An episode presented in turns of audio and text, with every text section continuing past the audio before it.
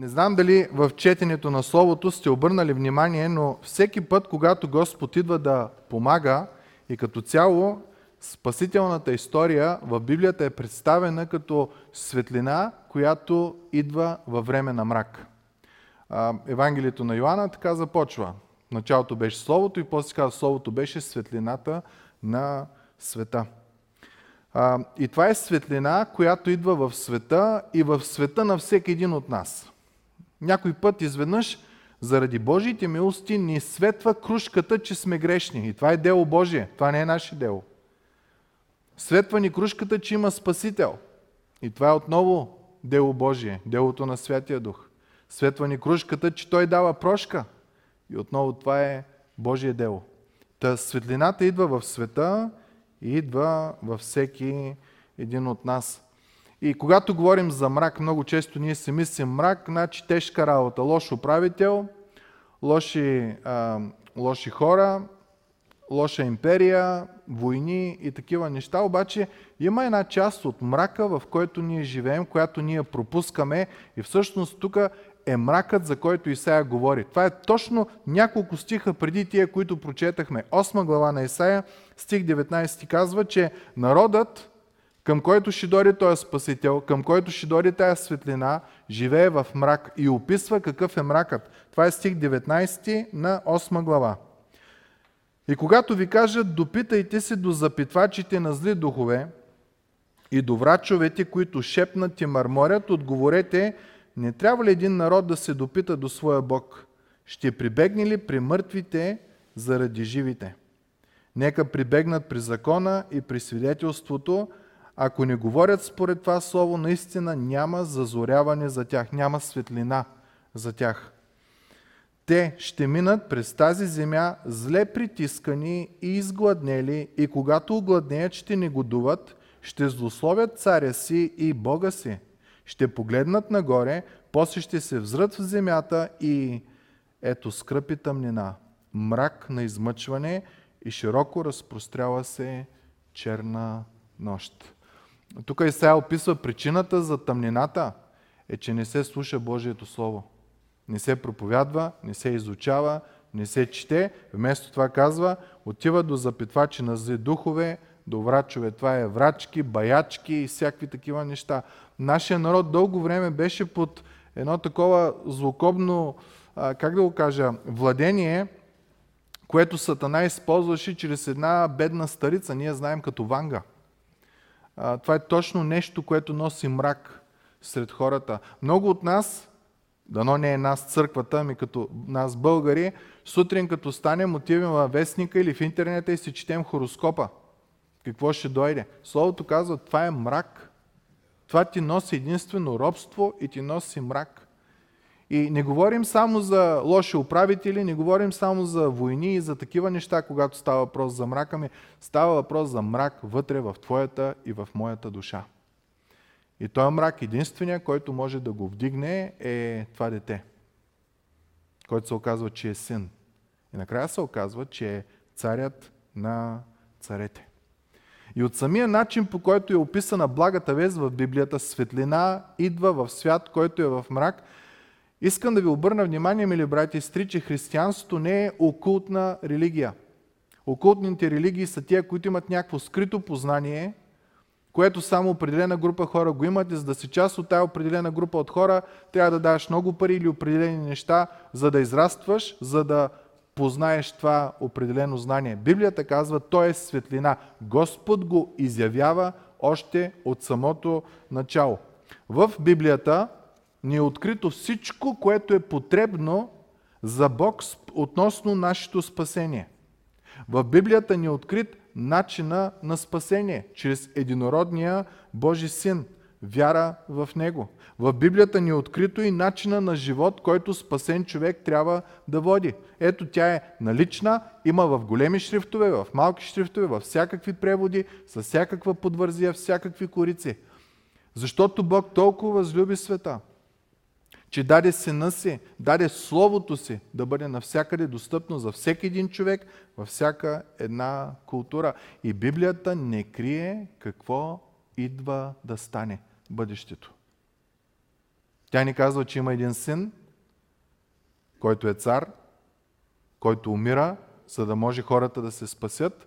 И този цар има вечно царство, което няма край и той ще царува до века.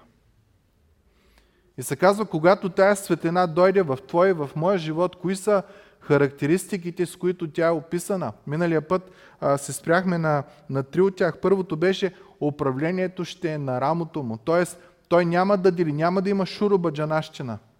Няма да има нечестие.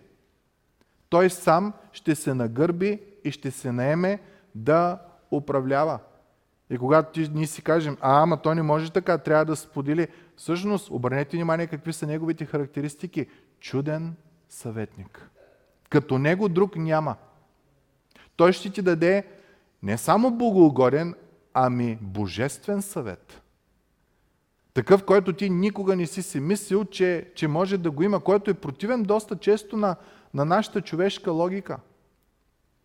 Това е той, божествен, чуден съветник. Също казва, че и Бог всемогъщ. Значи той, който ще наеме цялото управление на своите си рамене. Първо е съветник, знае как да постъпваме и второто е Бог всемогъщ, което означава две неща. Той има силата да изпълни това, което съветва, което казва и своите планове, неговите планове да се сбъднат. И второто е, тук се обърнахме внимание на думата, че всемогъщ означава всемогъщ в бой. И ние знаем най-големия образ на това как Бог влиза в битка чрез Неговия Син Исус Христос заради тебе и мене в битка с греха. И побеждава. Няма ни да си изработваме нашето спасение чрез ритуали, традиции и такива неща, а Той го е изработил и ни го е дал даром. И ние можем, уверени в Неговата милост, в Неговата радост, попивайки в Неговата любов, да израстваме повече и повече духовно. И обаче текста продължава. Той не е само един, който ще има управлението на себе си. Той не е един, който само ще е чуден съветник. Не е един, който ще е Бог всемогъщ. Чуйте как продължава текста, стих 6. Продължаваме нататък. Той е отец на вечността. И тук думата отец на български е малко пославянчена. Думата си е баща на вечността. Което означава, че връзката на тебе и мене с него ще бъде като на баща и син. И тук, когато казваме баща, не говорим за Бог Отец, първото лице на Троицата. Тук говорим за връзката, за общуването, което ние ще имаме с този Спасител, с нашия Господ и Спасител Исус Христос. То ще бъде като баща с син. Което е многозначно, което е много хубаво. Неговата грижа ще бъде такава, каквато един баща има, когато се грижи за детето си. И когато казва тук, че той е отец или баща на вечността, няма въпрос, че ще е вечен отец. Той е вечен, поради неговото естество. Но грижата му към тебе и към мене ще е вечна. Ако ние сме неверни, той остава верен, защото не може да се отрече от себе си. Постоянно той ще ни преследва, за да можем, ако сме кривнали от пътя, да се върнем към Него. Ще ни праща СМС. И някой път може шамар. Книгата Евреи казва, начина по който Бог се грижи за вас и като баща, който възпитава детето си. Думите, които използва за възпитание, са малко шамар, пръчка, бой, такива неща. Но казва, това трябва да, да ви донесе отеха, защото бащата наказва само своето дете. Бащата не наказва чуждото дете. И когато ние, които, когато сме в грях, Господ идва и на изобличава и някой път ни наказва, това ние имаме уверение, че сме Божии и че Бог се грижи за нас. Разбира се, сега някой да ни вземе да каже, давай да греша, че да имам уверение. Не, Бог не е будала. Той може да е вечен отец, ама не е будала. Каквото си посееш, казва Словото, това и ще пожениш. И когато говорим за тая, за тая тема, че той е отец на вечността, почнах да се замислям каква е връзката ми с моя баща. Той никога не би направил нещо, което да ме навреди. Аз съм уверен в това нещо. Аз съм още повече уверен в моя небесен баща, който е дал сина си за мене, че той никога няма да направи нещо, което да ме навреди. Аз, както в моя баща, още повече в моя небесен баща, мога да имам пълна увереност. Нашия Спасител никога няма да каже, до тук бях, от тук нататъка лекарите да помагат. Не, обикновено е обратното. Лекарите казват, ние бяхме до тук, от тук нататъка Господ да помага. Когато ти разбереш, че Той е Спасител, има бащина грижа към тебе, в тебе и в мене се създава едно невероятно чувство да искаш да прекарваш повече и повече време с Него. И това е едно от богатствата. В моя живот едно от богатствата е да имам тая близка връзка с моя баща. Богатството, истинското на този свят е привилегията, която всеки християнин има. Да има достъп, да има връзка истинска, интимна с неговия баща. Интимна, говоря за близост.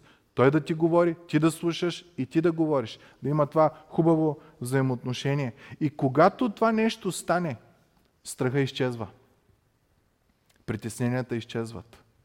Ако си отруден и обременен, нещата изчезват. Ама няма как да знаем, че Той е вечен, че Той е любящ, че Той е грижовен, ако не четеме Словото, мили брати и сестри. Знам, че набиваме постоянно относно четене на Словото, но Бог е избрал да се открие на човеците чрез тая книга. Няма как да разберем иначе Неговата милост и да сме уверени в любовта Му. Чуйте Псалом 103 какво казва. Както баща жали децата си, така Господ жали онези, които се боят от Него.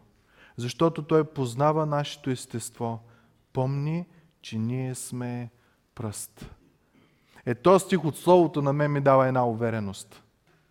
Че аз никога не мога да заслужа статута си на син пред Бог, а че Той е по милост. И че Божието отношение към мен е както един баща, който жали. Аз спомням, като бях кълпазанен. Да, наказваха ма, ама не беше със злоба. Сега благодаря на Бог, че са ме наказвали. Даже някой път си казвам, що не са ме наказвали малко повече. Такава е голяма грижата на Бог към тебе и към мене. Но го разбираме само чрез Словото.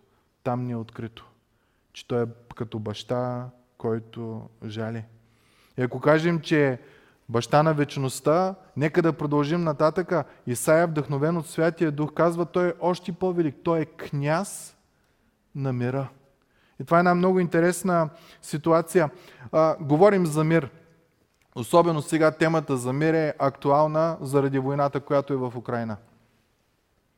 Говорим за мир, ама нека да говорим на, на ниво България мир. Нека да говорим на ниво Казанлък мир. Нека да свалим още ниво твоя и моя дом. За мира там. Ама нека да свалим още повече мир в твоята и в моята душа. Когато нямаме мир, ние ставаме кисели. Имаме гузна съвест, имаме чувство на вина, мислим, че ще настинем, че ще наприкарат, и всичко това е защото нямаме мир с Бога.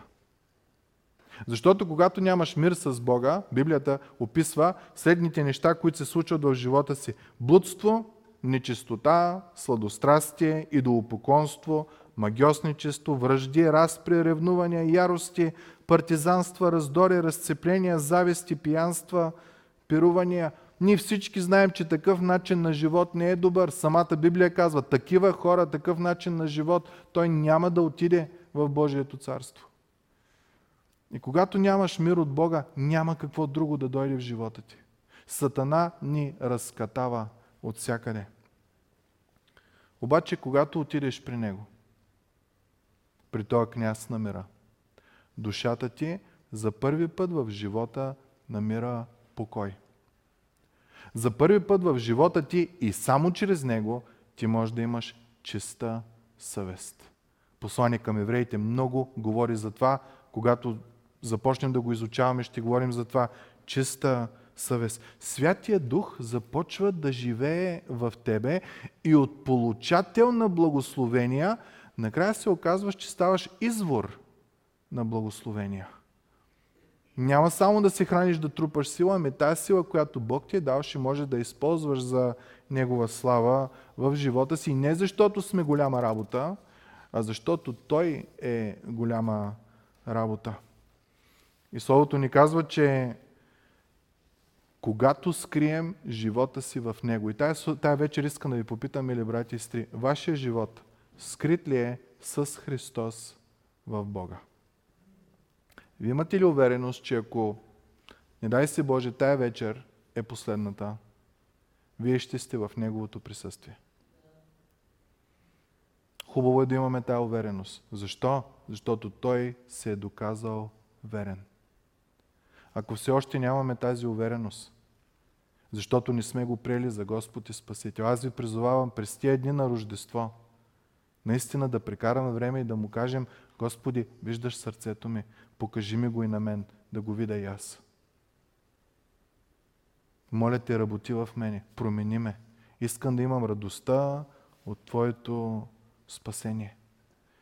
И когато осъзнаеш, че всичко е дар от Бога, тогава ти отиваш безрезервно в Неговото присъствие, чрез Словото, в пребъдване и Той започва да те променя. И когато князът на мира стане княз на твоето сърце, стане цар на твоето сърце, тогава идват едни невероятни качества. Любов, радост, мир, дълготърпение, благост, милосърдие, кротост, смирение, вярност, себеобоздание. Идва мир в твоята душа. И не само в твоята душа, в твоя дом и не само в твоя дом, в твоето обкръжение и не само в твоето обкръжение. Библията казва, че един ден знанието за Господа ще покрие цялата земя. Ще дойде мир и той мир идва единствено и само чрез княза на мира. И когато ти разбереш, че този мир е дошъл при тебе, от този, който се грижи за тебе като баща, като, след като той е разпънал, се е, разпъ, е бил разпънат за твоите и моите грехове, ти и аз, мили братко и сестро, нямаме никакъв проблем да разпънем нашите плътски страсти заедно с Христос. Да ги изоставим, да ги умъртвиме, за да можем да живеем с Него. И говорейки за княза на мира – трябва никога да не забравяме благодата и милостта, която Той е направил към нас. Искам да ви прочита послание към Ефесяни ти казва Бог обаче, който е богат с милост, поради голямата любов, с която ни възлюби, даже когато бяхме мъртви чрез престъпленията си, ни съживи заедно с Христос. По благодат сте спасени. И като ни възкреси заедно с Него, ни сложи да седим с Него в небесни места в Христос Исус, за да показва през вековете, които ще дойдат изобилното богатство на своята благост, чрез добрината си към нас в Христос Исус. Защото по благодат сте спасени чрез вяра и то не от самите вас, това е дар от Бога. Не чрез дела, за да не се похвали никой. Ако окоръжавам вкъщи да отидете Ефесяни 2 глава да си я прочетете. Обърнете внимание колко пъти в тая глава се използва една фраза чрез. Чрез Христос, в Христос. Чрез Христос, в Христос. Твоето и моето спасение, Твоето и моето израстване, Твоя и моя мир с Бога зависи единствено от това дали ние сме приели Исус Христос за нас Господ и Спасител или не сме. Зависи от това дали ние живеем така, че Той наистина е нашия цар. Нали знаете какво е цар? Като каже закон. Много често а, виждам брати и сестри, които в църква Исус е моя цар, Исус е моя господар, обаче накрая животът не отговаря изобщо на нещата, които царя изиска. Обаче отиде ли на работа, каквото каже шефа, го изпълняват мотамо. Кой е царят? Кой е господарят? Като имаме предвид, че този е умрял за нас. И той е цар на, на мира. И накрая разбираме нещо много важно. Не само, че ще е чудесен, чуден съветник, не само, че ще е Бог всемогъщ, не само, че ще е Отец на вечността, не само, че ще е княз на мира, ами текста казва стих 7, управлението му и мирът непрестанно ще се увеличават на Давидовия престол и на неговото царство, за да го утвърди и поддържа чрез правосъдие и правда от сега и до века. Има вероятност тази вечер някои от нас да не знаят какво означават тези стихове. Какво означава да се увеличават на Давидовия престол? Нали говорим за Исус? Искам да ви прочита 1100 години преди Исус, Бог дава едно обещание на този цар Давид, който е един от най-любимите царе на израелтяните, където чрез един пророк Натан, Бог казва на Давид страхотни думи. Господ ти известява, че Той ще ти съгради дом. Ако не знаете, Давид доста са олива. И той не може да изгради дом домът му е нефункционален. Единия брат изнасилва сестра си, другия убива брат си, самия баща прелюбодейства, убива мазало. Турските сериали, които гледаме, пасти да ядат. Словото са истината. И Бог идва и казва, ти не можеш. С твоята сила. А това е човек, който е по Божието сърце. По-близка връзка с Бог човек според Словото няма. И Бог му казва, ти няма да градиш дом. Аз ще ти го съградя. Каква милост Божия. Много често ние се опитваме ние да градим дом. Словото казва, колкото знаем, както разбираме, градим. Обаче има един, който е отец на вечността, който се грижи за нас, както баща жали децата си. И ако, ако все още сте в дома си, помолете го той да изгради вашия дом. При това Господ известява, че Той ще ти съгради дом. И домът ти и царството ти ще се утвърдят пред тебе до века. Престолът ти ще бъде утвърден до века. Реакцията на Давид е, кой съм аз? Но това е царят. Когато Бог идва и му дава едно от най-прекрасните обещания, Давид, който е цар, има и военна мощ, и економическа мощ, и, и всякаква мощ, написал е една трета от Библията, 150 псалма. Той казва, кой съм аз? И това е истината. Кой съм аз? Че Исус да дойде и да умре за мене. Кой съм аз да бъда осиновен? А тие, които го приеха, им бе дадено правото да бъдат наречени Божии деца. Кой съм аз? Кой си ти, мили братко и сестро? Ти си възлюбеният от царя на царете. В Еврея 8 глава ни се казва, че като му е починил всичко, т.е. Бог е починил всичко пред Исус, не е оставил нищо неподчинено на Него, обаче сега не виждаме още да му е подчинено всичко, но текста продължава, но виждаме Исус. Много интересен текст. Днес аз научих, че едно време играех шах. Сигурно сте играли шах. Шахмат. Означава, че шахмат край умира, печелиш играта. Обаче се оказва, че в правилата на Световната шахматна организация, когато ти направят шахмат, ти имаш право да направиш един-два хода, да видиш дали наистина е шахмат. Което означава, в Христос, умирайки на кръста, Бог е казал шахмат на Сатана, на смъртта и на греха могат един-два хода да пробват и това е времето, в което ние живеем, когато Сатана се виха и тия неща. Обаче е шахмат. И тук точно това казва текста в Евреи. Като му е подчинил всичко, не е оставил нищо неподчинено на него, обаче сега не виждаме всичко да му е подчинено. Но какво виждаме? Виждаме Исус. Този, който е умрял на кръста. Твоето и моето спасение зависи от тварите, този син, този цар, който е различен вид цар. Спомняте си, беше кръстен Исус, Господ спасява, който дойде и умря за тебе и за мене. Та увереността, че Неговото царство ще расте и няма да има край и, и ще бъде непобедимо, е като гледаме Исус, който умря на кръста за тебе и за мене.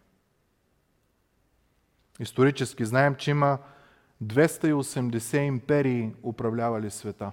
Най-дълго управляващата империя е, не съм я чувал, Пандийската династия 2250 години са били на власт. Римската е била 1962 години. И всяка една от тези империи е имала край. Защото никога нейният управител не е бил княз на мира. Никога нейният управител не е бил Бог на вечността. Никога нейният управител не е бил чуден съветник. Никога нейният управител не е бил княз на мира, такъв, който може да управлява и да е вечен. Бог всемогъщ. И те имат край, имат край, имат край. През 1741 година в Европа се водят три войни едновременно. И е голяма суматоха. Глад, болести, война, ужас. През това време един човек, наречен Георг Фридрих Хенгел, 1741 година, четейки Исаия 9 глава, 6 и 7 стих, Бог го вдъхновява да напише една оратория, която се казва Месията или Спасителят. Защото във време на мрак той чете стиховете, там пише мрак, там пише войни, там пише всякакви такива неща. Той си казва, има нещо повече от това, което виждаме. И 1941 година е годината, когато той а, представя тази оратория пред публика за първи път. Тя е 2 часа и половина дълга. Има един припев, който, припев, който се нарича припевът на Месията, на Спасителят. И там стихове от Исаия и от други места в Словото той издига гласа на а, величието на Христос. По време на неговата първо представяне на премиерата е бил крал Джордж II. Дядото, мисля, че на кралица Елизабет. Когато стига до момента на този припев, Месията, кралят, без никой да го кара, се изправя в уважение към Христос. Защото той разбира, че той като крал е нищо в сравнение с този крал. Лищчетата, които сме ви раздали, съдържат превод, не е превод по който да се пее, но е превод да знаете за какво става въпрос. Може да си го прочетете и след малко ще го пуснем. Той е 4 минути само припева и с това ще завършим. Но обърнете внимание на текста, обърнете внимание на това, което Исаия говори. Той текста е по, по Словото. И се надявам да бъде едно хубаво време и а, за нас.